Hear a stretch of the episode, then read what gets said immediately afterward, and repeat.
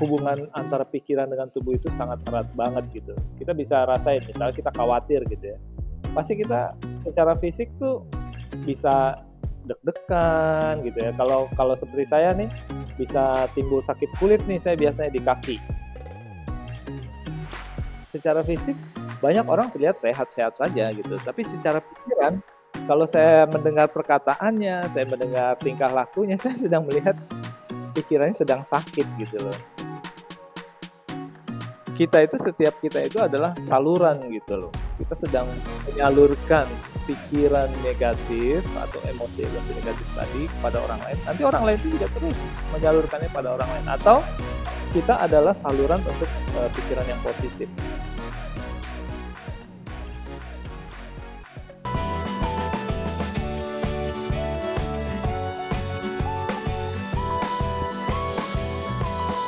Hai, gue Willy Yonas Selamat datang di podcast Sehat Seutuhnya. Halo semua, selamat datang di podcast Sehat Seutuhnya bersama saya Will Yonas. Di episode podcast kali ini kita bakal ngomongin hal topik yang menarik banget, yaitu akar dari penyakit adalah kesehatan mental. Yang menarik, saya pernah baca satu buku yang menyatakan bahwa 9 dari 10 penyakit itu mulai dari pikiran kita. Besar kan? Itu kan berarti 90% gitu ya. Dan mungkin pertanyaan selanjutnya yang muncul tuh kok bisa? Nah ini yang bakal kita gali lebih dalam di podcast kali ini. Nah kita udah punya guest speaker hari ini yang adalah seorang counselor dan juga pengurus di Smile Center Jakarta. Smile Center ini bergerak dalam kesehatan mental, selalu membuat seminar tentang kesehatan mental setiap dua minggu sekali. Dan udah berdiri ternyata sejak dua tahun yang lalu dan Smile Center ini juga menyediakan konsultasi mental health juga. Jadi nggak sabar untuk ngomongin topik ini tanpa menunda-nunda lagi. Saya mau welcome Bang Rudolf Mordekai. Halo Will, halo semua pendengar. Selamat datang Bang Rudolf, thank you banget atas willingness-nya untuk sharing tentang kesehatan mental. Oke, terima kasih Will. Sudah diundang. Gimana nih? Kabarnya gimana nih? Sehat, sehat aman? Sehat, sehat, aman. Gimana Will? Kabarnya Will? Aman, Bandung juga aman. aman. Udah zona biru nih oh. sejauh ini. Wah, luar biasa. Kalau kita Tangerang kayaknya masih belum ini nih, masih sama. Oke, oke. Iya, Bandung udah udah membaik sih, udah membaik. So, oh great. It's good. Oke nih, Bang Rudolf, thank you banget uh, udah mau sharing di sini. Dan kita bakal ngomongin kesehatan mental. Uh, tadi aku udah mention juga pas di uh, awal, aku pernah baca buku dan dibilang 9 dari 10 penyakit itu munculnya justru datangnya dari pikiran. Nah, itu yang membuat aku tuh banyak mikir ya, kalau aku ngelihat statistik kematian sekarang kayak di Indonesia aja, nomor satu kan kayak stroke, kedua penyakit jantung, Betul. ketiga diabetes gitu kan. Betul. Terus apa hubungannya sama kesehatan mental gitu kan? Kan itu sakit fisik tuh. Mm -hmm seberapa erat sih atau seberapa nyambung sih sebenarnya kesehatan pikiran seseorang sama kesehatan fisiknya? Oke. Oke. Ya, menarik ya. menarik. 90% penyakit fisik dipengaruhi oleh pikiran. Nah, uh, umumnya kita berpikir kalau penyakit fisik disebabkan ya karena kesalahan kita dalam memelihara tubuh kita gitu ya. Misalnya hmm. kita sering terlambat makan ya makanya sakit mah timbulnya atau kurang minum kita jadi sakit kepala dan lain-lain. Nah, tapi nyatanya kontribusi 90% penyakit fisik itu berasal dari kesalahan kita dalam memelihara pikiran kita. Nah, oleh karena itu bukan hanya tubuh yang perlu kita pelihara kesehatannya, tapi pikiran juga harus dipelihara kesehatannya. Jadi sangat penting nih hmm. kesehatan pikiran. Uh, kita paling simpel-simpel aja deh. Uh, hubungan antara pikiran dengan tubuh itu sangat erat banget gitu. Kita bisa rasain, misalnya kita khawatir gitu ya. Pasti kita hmm. secara fisik tuh bisa deg-degan gitu ya. Kalau kalau seperti saya nih bisa timbul sakit kulit nih saya biasanya di kaki. dulu saya nggak oh, iya? ngerti. Iya, saya dulu nggak ngerti. Kenapa sih wow, menarik. ini gitu ya. Ternyata saya lagi mikirin kerjaan yang belum ada solusinya gitu. Saya khawatir dengan pekerjaan saya gitu. Nah, jadi erat hmm. banget gitu loh antara uh, pikiran dengan tubuh. Nah, uh, itu sebabnya uh, kita harus juga menjaga penampilan uh, pikiran kita. Sama seperti kita menjaga penampilan tubuh kita, kita juga perlu menjaga penampilan uh, pikiran kita gitu ya. Hmm. Seperti apa sih penampilan pikiran? Ya itu dari perkataan kita, perbuatan kita, itu orang bisa ngelihat kan karakter kita gitu. Nah itu hmm. isi dari pikiran kita itu akan nampak dari perkataan dan perbuatan kita. Nah eh, jangan-jangan ya, ini kebanyakan kalau kita coba survei, kalau survei saya secara pribadi, saya melihat secara fisik banyak orang terlihat sehat-sehat saja gitu, tapi secara pikiran hmm kalau saya mendengar perkataannya, saya mendengar tingkah lakunya, saya sedang melihat pikirannya sedang sakit gitu loh. Um, hmm. Misalkan ya, dia curhat apa, dia memberitakan isu-isu tentang orang lain gitu, hal-hal jelek tentang orang lain kepada uh, kita gitu atau pada teman kita dan kita mendengar, nah ini nih secara fisik sehat tapi secara pikiran sedang sakit. Dia sedang uh, menceritakan kesalahan-kesalahan orang lain untuk menjelek-jelekan orang lain dan sebagainya gitu. Atau dia mengeluh gitu ya dengan keadaannya atau segala hal-hal yang sebenarnya biasa-biasa aja sebenarnya. Cuman isinya keluhan terus. Nah ini adalah ciri-ciri hmm. dari orang yang sedang sakit pikiran sebenarnya gitu ya nah kondisi-kondisi uh, pikiran yang sakit seperti itu tuh jangan dibiarkan gitu karena kenapa lama kelamaan itu akan berdampak pada kesehatan mental kita. Hmm. Contohnya apa aja tuh bang? Contohnya seperti uh, seperti tadi ya, misalkan gitu ya. Seperti saya lah misalkan ya. Uh, misalkan saya diomeli oleh bos saya di depan umum gitu ya. Hmm. Saya pernah mengalami itu gitu. Uh, saya diomelin oleh bos saya di depan umum dan saya rasanya nggak terima gitu loh. Saya udah umur umur hmm.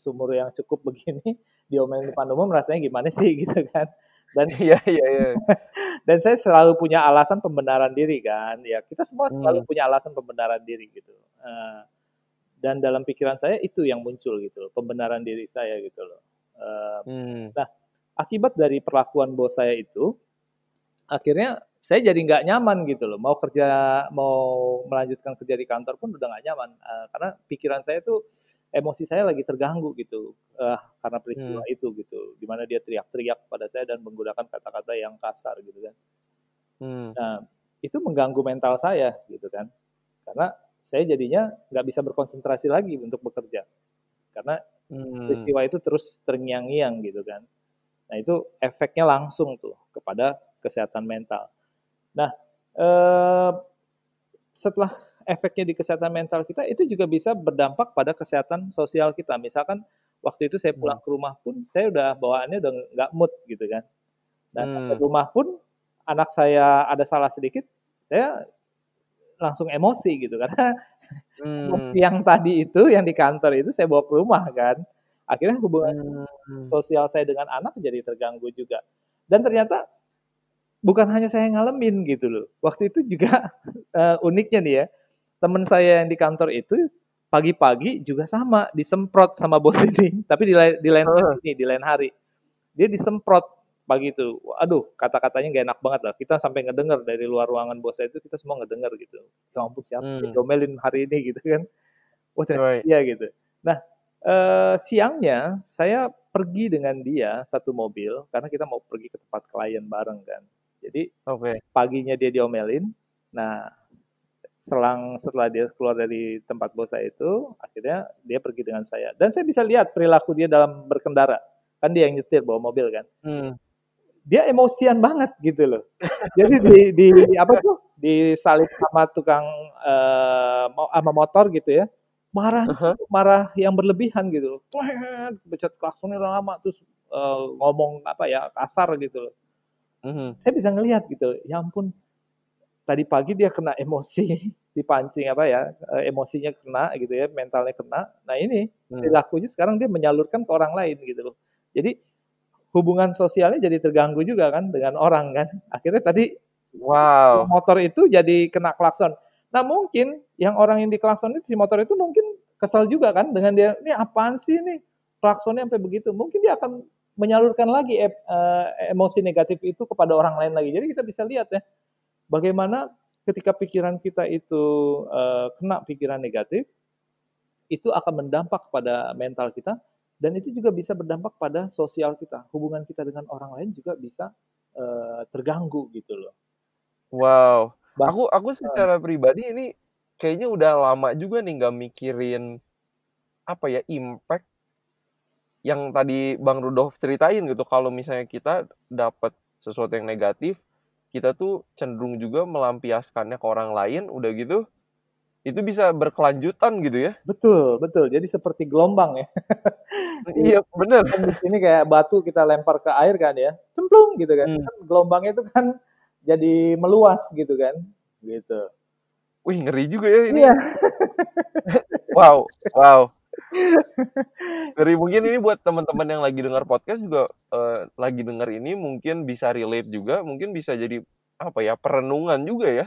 Betul. Kayak apakah hari ini saya sudah melampiaskan emosi yang negatif ke orang lain dan nggak tahu tuh gelombangnya udah nyampe mana kali ya. Betul, betul banget itu gitu. Makanya kita itu setiap kita itu adalah saluran gitu loh. Kita sedang hmm. menyalurkan uh, pikiran negatif atau emosi-emosi negatif tadi kepada orang lain, nanti orang lain itu juga terus menyalurkannya pada orang lain. Atau kita adalah saluran untuk uh, pikiran yang positif. Jadi kalaupun kita terima pikiran negatif ya sudah berhentinya di kita gitu loh. Karena kita sudah punya pikiran hmm. positif yang cukup kuat ya untuk mengalahkan pikiran negatif tersebut gitu. Jadi penting banget gitu loh untuk kita tuh tahu uh, mengenal antara pikiran positif dengan pikiran negatif dan kita bisa menjadi uh, apa ya seperti benteng yang kokoh lah sebagai hmm. pikiran positif sehingga ketika pikiran negatif itu mau menerobos nggak tembus-tembus gitu cukup sampai di kita hmm. gitu wow itu keren tuh mungkin ini yang tadi yang abang ceritain ini aku juga jadi ingat aku suka banget definisi kesehatan dari WHO hmm. dibilang health is a state of complete physical, mental, and social well-being katanya. Oke, okay, betul, betul. Jadi kayak kan harus komplit gitu kan, nggak bisa kayak tadi abang bilang kayak secara fisik sih kelihatannya oke-oke aja, tapi ternyata kita lagi kesel, lagi emosi, udah gitu nyalurin ke yang lain, kesehatan sosialnya juga ternyata berdampak juga ya. Betul, betul, betul. Jadi Terus gimana lagi tuh bang? Hmm, jadi semua aspek itu seperti WHO itu katakan ya, itu betul banget ya. Bahwa kita ini uh, yang kita miliki dalam uh, tubuh kita ini bukan hanya tubuh fisik yang bisa kelihatan gitu. Tapi hmm. ya mental juga gitu dan sosial juga. Kita ini makhluk sosial gitu loh. Dan kita ini makhluk yang mempunyai mental ya. Jadi hmm. kita harus uh, utuh seutuhnya gitu ya. Semuanya itu harus berkembang uh, harus dijaga kesehatannya gitu. Jangan jangan cuma fokus ngejaga kesehatan fisik gitu ya. Tapi kesehatan hmm. mental kita nggak pernah perhatiin. Nah ini itu yang seperti tadi itu gitu. Kelihatannya sih fisiknya baik-baik aja, tapi sebenarnya secara mental dia sedang sakit sebenarnya. Nah itu kalau diterusin dia, kalau dia nggak sembuhkan kondisi kesehatan penyakit uh, mentalnya itu kalau nggak disembuhkan, itu ujung-ujungnya akan menimbulkan penyakit fisik. Nah, paling umum nih ya, kita kan uh, juga merawat uh, orang sakit kanker ya. Hmm. Hampir ada sebuah penelitian dikatakan hampir semua pasien kanker itu uh, memiliki problem dengan uh, memaafkan. Hmm. Karena mereka disakiti oleh orang lain, mereka mengalami kepahitan dan mereka sulit untuk memaafkan. Nah, itulah yang hampir kebanyakan ya pasien kanker itu punya problem di situ. Artinya itu kan terjadi di, di pikirannya dia kan masalah memaafkan right. itu gitu. Jadi eh, jangan jangan kita pelihara gitu. Kalau ketika kondisi mental kita sedang sakit jangan jangan dibiarkan, jangan menganggap itu wajar, bukan. Itu nggak wajar. Hmm. Kita harus sembuhkan gitu loh. Benar-benar. Dan mungkin aku juga sendiri waktu itu udah pernah juga baca beberapa penelitian hubungan kayak antara mengampuni sama tekanan darah. Hmm. Udah gitu, itu itu cukup menarik sih walaupun uh, kayaknya penelitiannya tuh nggak banyak banget juga. Saya mungkin kayaknya perlu lebih banyak penelitian soal itu. Cuma kayaknya belakangan juga aku sering ngedenger tuh orang kena GERD. Hmm. Itu juga kayaknya kalau menurut observasi uh, Bang Rudolf ya, apalagi kan di Smile Center Abang juga uh, counselor gitu kan di sana Abang bisa lihat nggak sih banyak orang yang punya GERD tapi ternyata punya uh, kesehatan mental yang terganggu juga gitu? Ya, kalau dari uh, beberapa orang yang mengalami GERD ya di lingkungan terdekat saya seperti keluarga gitu ya. Dan memang saat kita berwawancara, diskusi dengan mereka, memang kelihatan gitu loh. Mereka punya uh, apa ya uh, uh, sakit di dalam pikiran ya maksudnya. Yang satu dia problem dengan kekhawatiran masalah bisnis hmm. dia gitu kan. Dan juga ada lagi lah faktor-faktor hubungan sosial juga mungkin ya di situ terlibat. Tapi hmm. yang kami perhatikan adalah uh, pemicu terbesarnya adalah ada masalah di dalam mindset mereka gitu loh. Cara mereka memandang uh, suatu hal itu uh, tidak tepat gitu loh. Jadi Hmm. Itulah yang menyebabkan uh, timbulnya faktor terbesar timbulnya penyakit GERD di dalam lambung mereka gitu kan. Jadi, hmm. nah kita coba untuk uh, ber, apa ya menularkan cara berpikir uh, kepada mereka untuk melihat dari uh, pikiran yang positif gitu ya. Ya, memang kita nggak bisa tahu masa depan, misalnya masalah kekhawatiran ya, kekhawatiran right. bisnis nih gitu, gitu kan, takut bisnisnya yang sekarang lagi sukses bisa tiba-tiba uh, bankrupt gitu ya. Nah, hmm. Kita coba lihat angle-nya dari sisi uh, pikiran positif artinya uh, di dalam kehidupan ini selalu ada dua hal, gitu kan ya. Ada hal-hal yang bisa kita kita uh, kendalikan, tapi ada juga hal-hal yang nggak bisa kita kendalikan. Hmm. Contoh paling gampang diri kita sendiri, gitu ya Coba deh kita perhatiin nih fisik kita. Kalau tangan kita bisa kendalin kan, kita gerakin ke kiri, gerakin ke kanan bisa kan? Kalau tangan, right. kaki juga kita mau maju ke depan, mundur ke belakang masih bisa kita kendalikan. Tapi hmm. pernah nggak kita sadari ada loh bagian dari dalam diri kita yang nggak bisa kita kendalikan? Contohnya. Ini banyak juga sih ya. Iya. paling gampang nih, jantung. Ada yang bisa hmm. kendalikan jantungnya, eh jantung berhenti. Gak, coba aja pegang, suruh berhenti, tetap aja dia duk duk duk ya kan? Dia, right. kita kendalikan gitu. Atau ada gak yang bisa hmm. kendali, bilang kendalikan pada ususnya, usus jangan jangan bekerja, udah kamu tidur aja. Gak bisa. Setiap kali hmm. kita kasih makanan ke dalam lambung kita, dia akan mulai bekerja uh, gerakan-gerakan peristaltiknya itu gitu kan. Artinya apa? Hmm. Jangankan hal-hal di luar uh, di luar tubuh kita diri kita sendiri aja ada bagian yang bisa kita kendalikan, ada bagian yang nggak bisa kita kendalikan gitu loh. Apalagi hmm. hal di luar kita. Ada hal-hal yang nggak bisa kita kendalikan. Kita harus sadar itu gitu loh. Nah ini menarik hmm. nih. Hal-hal yang nggak bisa dikendalikan ini bagiannya siapa dong kalau gitu? Nah kembali ya. Ya mungkin kalau kita di Indonesia oke okay lah ya, kita kan e, negara beragama. Ya. Ini adalah hmm. areanya Tuhan gitu loh. Jadi hmm. kalau udah areanya Tuhan, bagian kita apa? Ya berserah aja.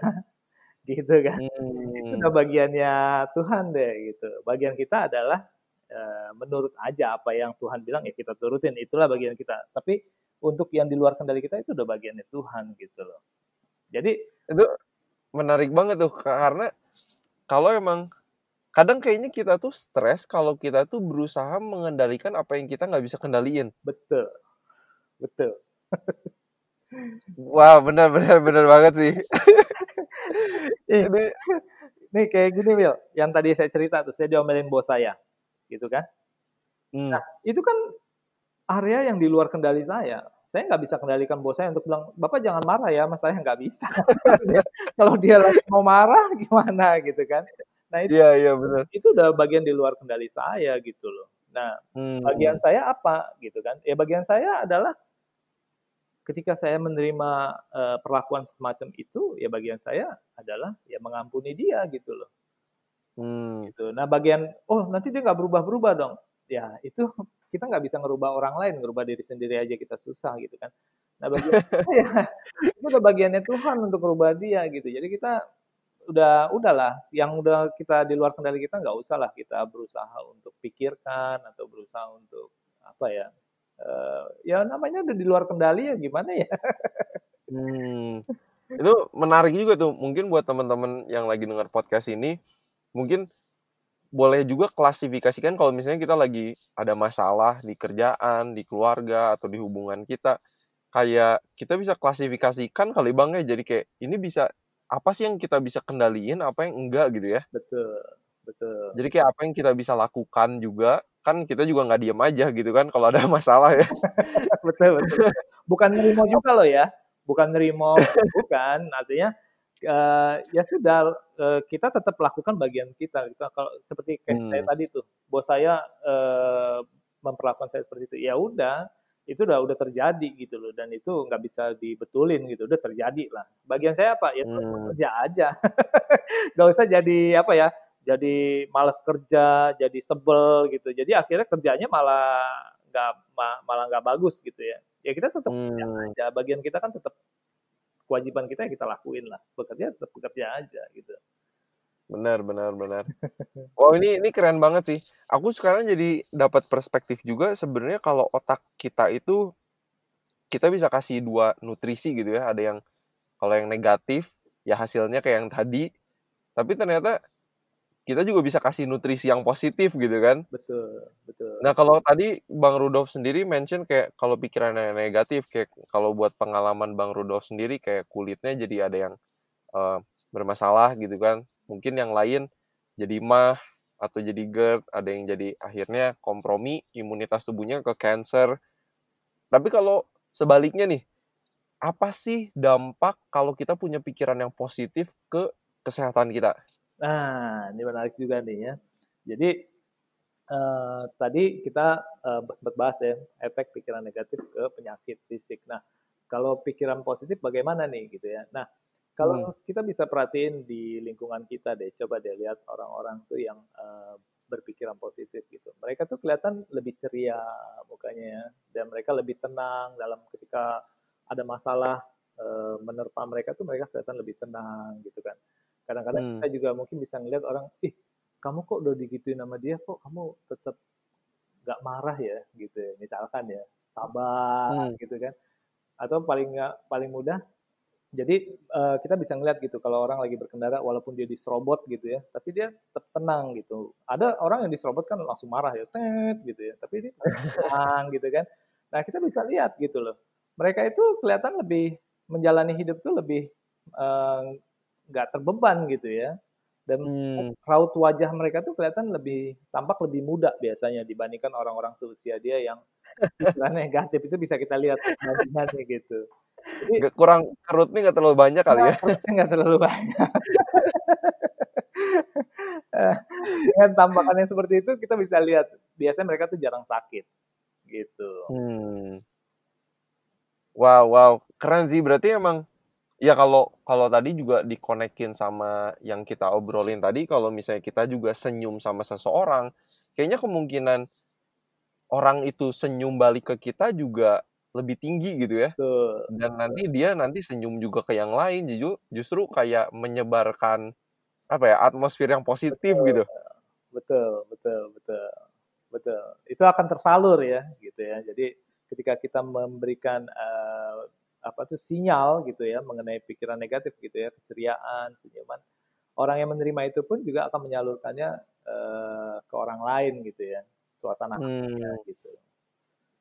Jadi Oh iya, aku jadi aku jadi kepikiran juga nih.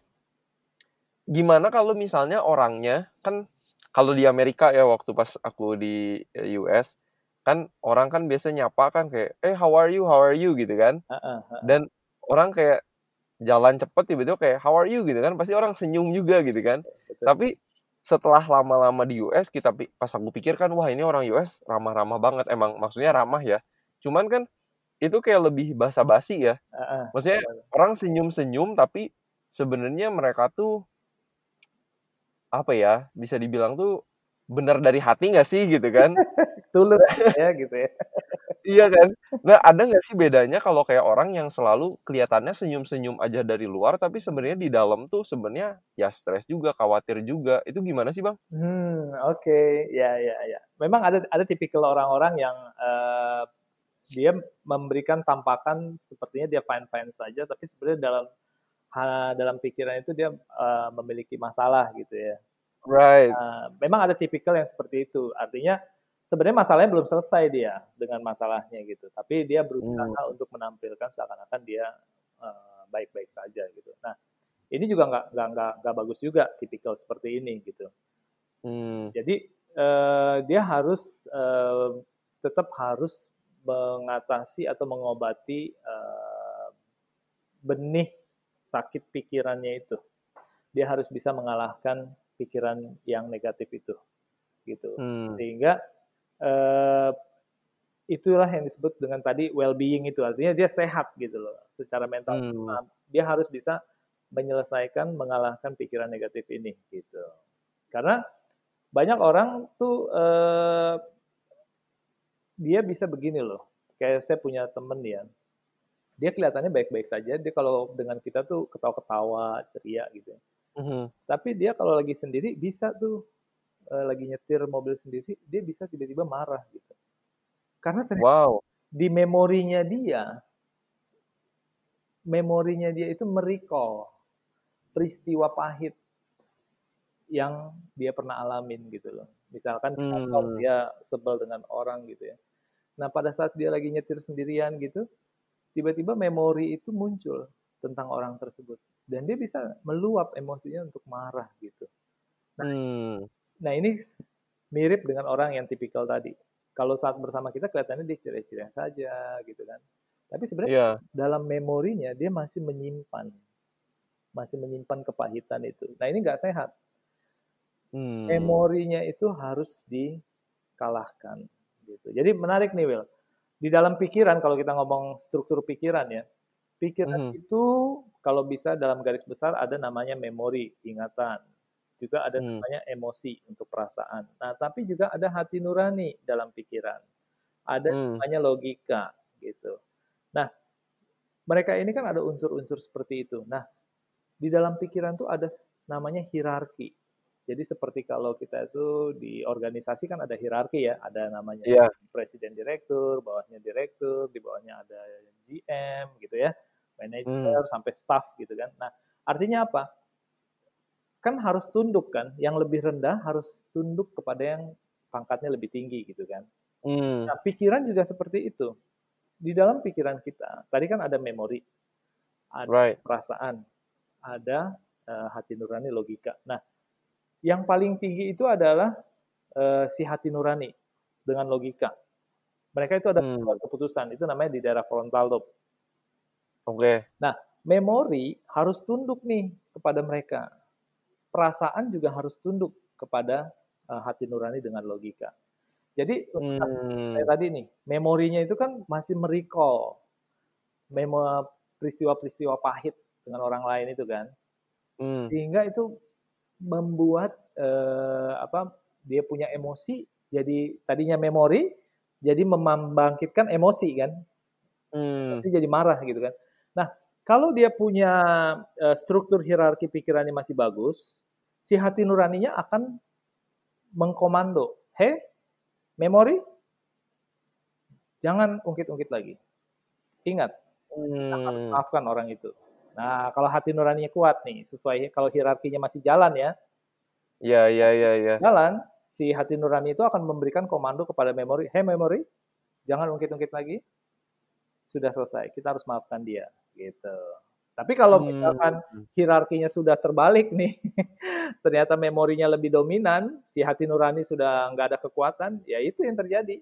Akhirnya si memori suka-sukanya dia aja memanggil peristiwa itu sehingga si emosi jadi marah lagi jadi nggak nggak selesai selesai jadi peristiwa itu terus dia bawa sepanjang hidup dia dan dia akan terus mengalami emosi yang pahit itu gitu loh banyak orang yang seperti itu juga kan yang trauma-trauma misalkan nih korban perkosaan hmm. atau uh, ya seperti saya tadi lah diomelin bos saya kalau saya terus simpen memori saya simpen itu dan terus merecall, emosi saya akan muncul lagi. Walaupun bos saya sudah nggak kerja di perusahaan itu ya, tapi right.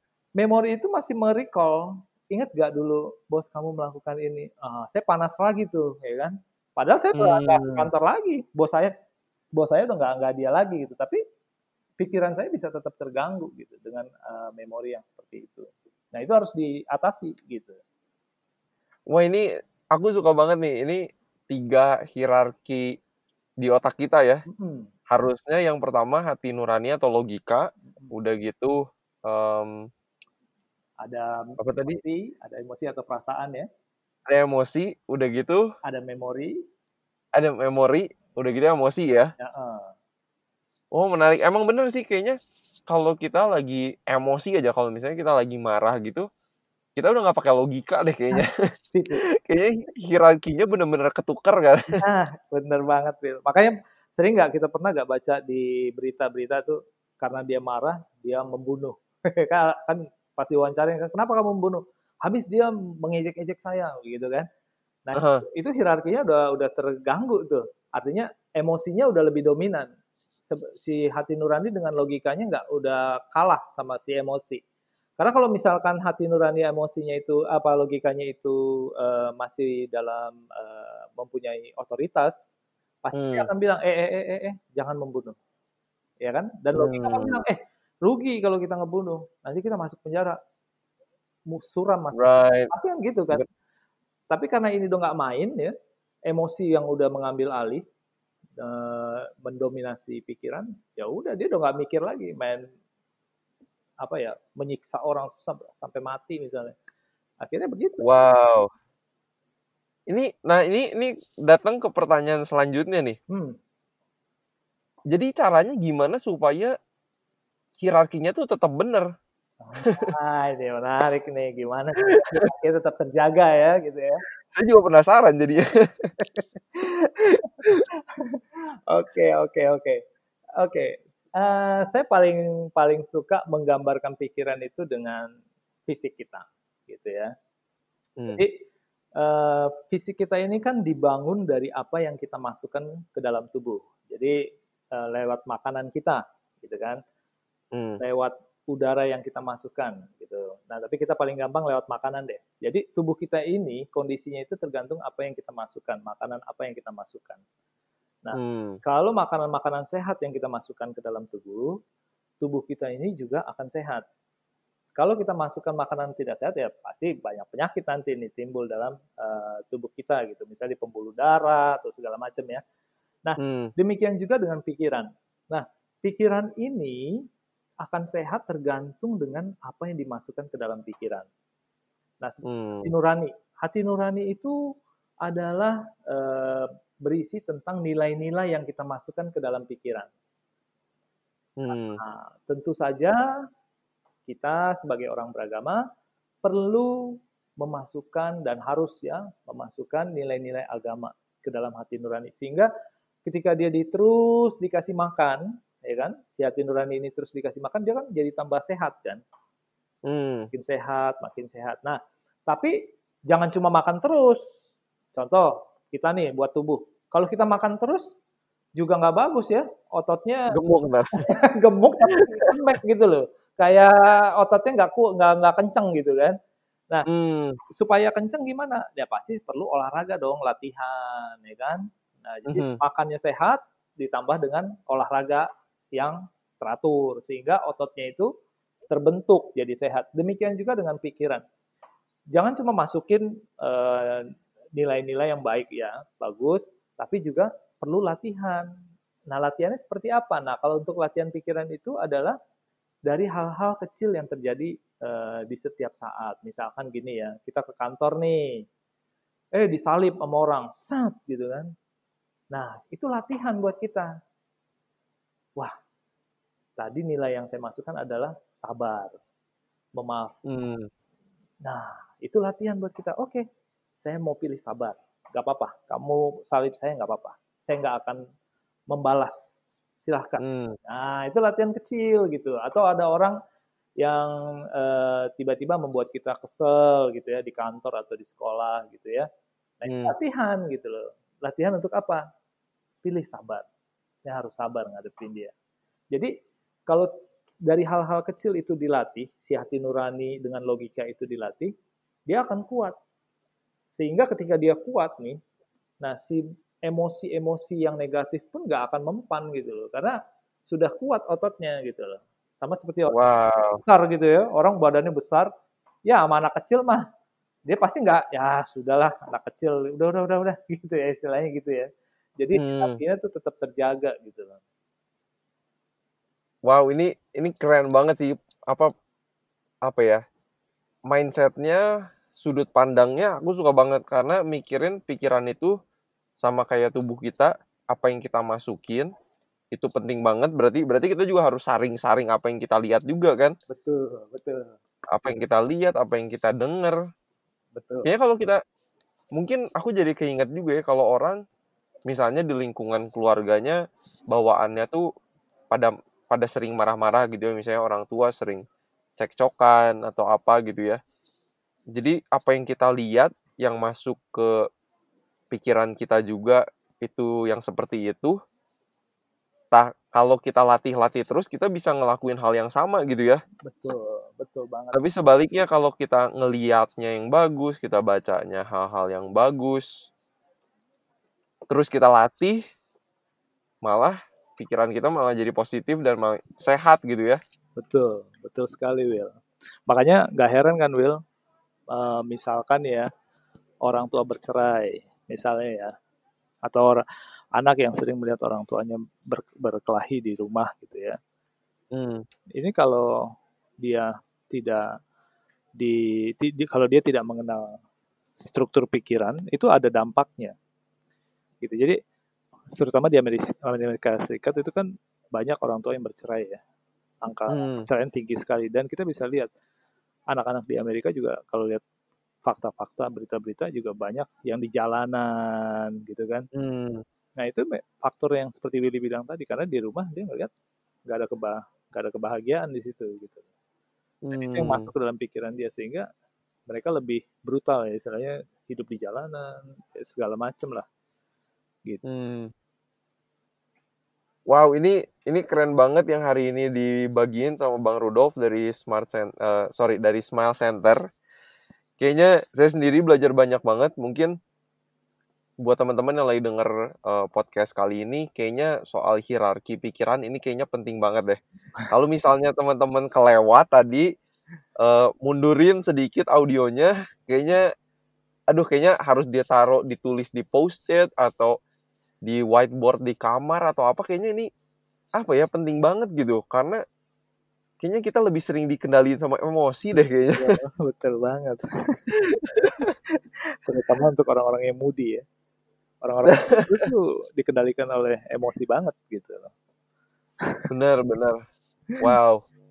Jujur pikiran saya jadi makin terbuka juga ngelihat efeknya uh, tadi yang salah satu poin yang aku dapat banget kena banget ke aku juga kita itu sebenarnya kayak saluran. Apakah kita menjadi saluran pikiran yang negatif atau saluran sesuatu yang positif?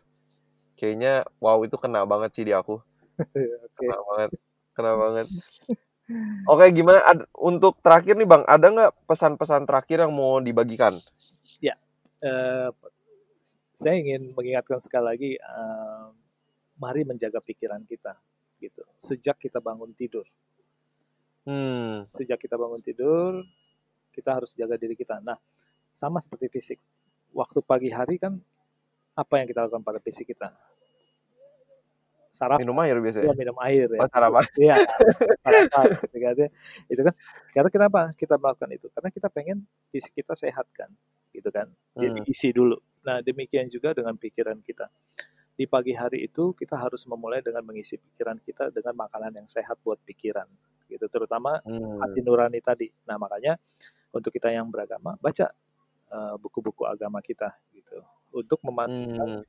makanan sehat kepada si hati nurani karena kan pemimpin dari pikiran itu adalah hati nurani dengan logika itu gitu hmm. dia harus uh, dimasukkan makanan yang sehat supaya mereka bisa menjaga otoritasnya mereka sebagai pemimpin di dalam pikiran kita jangan jangan langsung diisi dengan eh, hal-hal uh, yang mema memainkan emosi kita misalkan apa lagu-lagu mellow Nah, lagu mellow itu itu kan mainnya di emosi. Nggak right. ada hati nuraninya yang dibuat hati nurani kan nggak ada gitu ya. Atau hmm. uh, logika juga nggak nggak nggak dikasih makan melalui lagu-lagu mellow. Itu hanya masuk ke emosi gitu loh. Nah, padahal hmm. emosi itu kan harus dibawanya dari hati nurani dengan logika gitu kan. Jadi right. kita harus kasih makan dulu hati nurani dengan uh, logika kita. Oh, satu hal lagi yang menarik nih Bill. Waktu itu saya berkunjung ke rumah sakit jiwa. Oke. Okay. orang di rumah sakit jiwa itu kan struktur pikirannya sudah sudah kacau ya. Jadi hubungan, hmm. hubungan antara uh, tadi uh, memori dengan emosi dengan hati nurani dengan logika itu udah kacau kimianya ya. Nah ini hmm. menarik nih Bill. Waktu itu ada satu pasien, mereka lagi duduk bareng-bareng, tiba-tiba televisi yang ada di situ uh, memutarkan sinetron dengan didahului dengan lagu melo. Jadi okay. sinetron ini didahului dengan lagu melo. Nah, yang unik saya lihat di situ si salah satu pasien perempuan ini langsung menangis. Jadi lagu-lagu itu sedih lah tentang putus cinta. Mm-hmm. Tapi si pasien perempuan ini walaupun kondisi uh, pikirannya sedang gangguan jiwa ya, dia menangis loh. Makanya saya bilang, eh luar biasa ini lagu.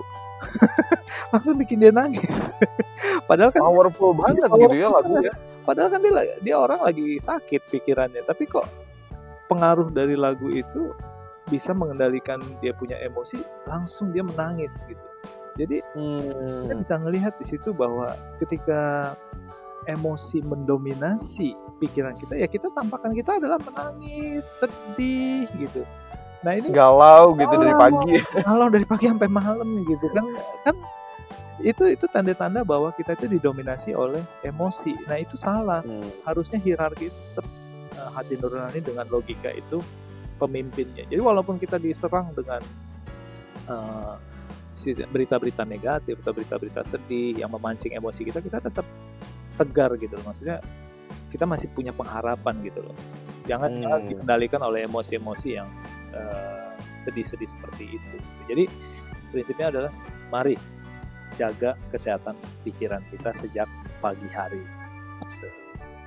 Wow, ini keren banget, keren banget. Saya sendiri belajar banyak hari ini. Semoga teman-teman di podcast juga belajar banyak. Dan Bang Rudolf, gimana nih kalau misalnya teman-teman yang lagi dengar podcast ini pengen tahu juga soal informasi Smile Center? Oh, boleh, Bill. Nanti boleh kontak Willy, nanti Willy boleh share uh, nomor kita. Uh, dan kami sangat uh, encourage ya untuk mengundang nih. Kalau emang mau, silakan join. Kita punya seminar tiap dua minggu sekali dan kalau memang ada relasi yang membutuhkan konsultasi, silahkan. Jangan ragu lagi untuk menghubungi kami kami siap untuk melayani uh, melalui konsultasi. Kita bisa online juga karena COVID ini loh sekarang. right, right, right. Blessing in disguise lah ya maksudnya. Program online jadi jalan juga gitu kan. jadi Instagramnya Smile Center ini adalah The Smile Center ORG. Jadi nanti kita akan tambahkan juga di podcast notes uh, kali ini supaya teman-teman bisa langsung akses ya lihat apa yang Smile Center lakuin, kalau misalnya mau kontak mereka untuk ikut seminarnya gimana, boleh, boleh banget. Jadi, thank you banget Bang Rudolf, dan semoga kita boleh undang lagi Bang Rudolf nanti yeah. di kemudian hari. Sharingnya sangat-sangat bermanfaat. Ya, yeah. thank you. Sangat-sangat bermanfaat, dan sampai nanti semoga kita sehat seutuhnya.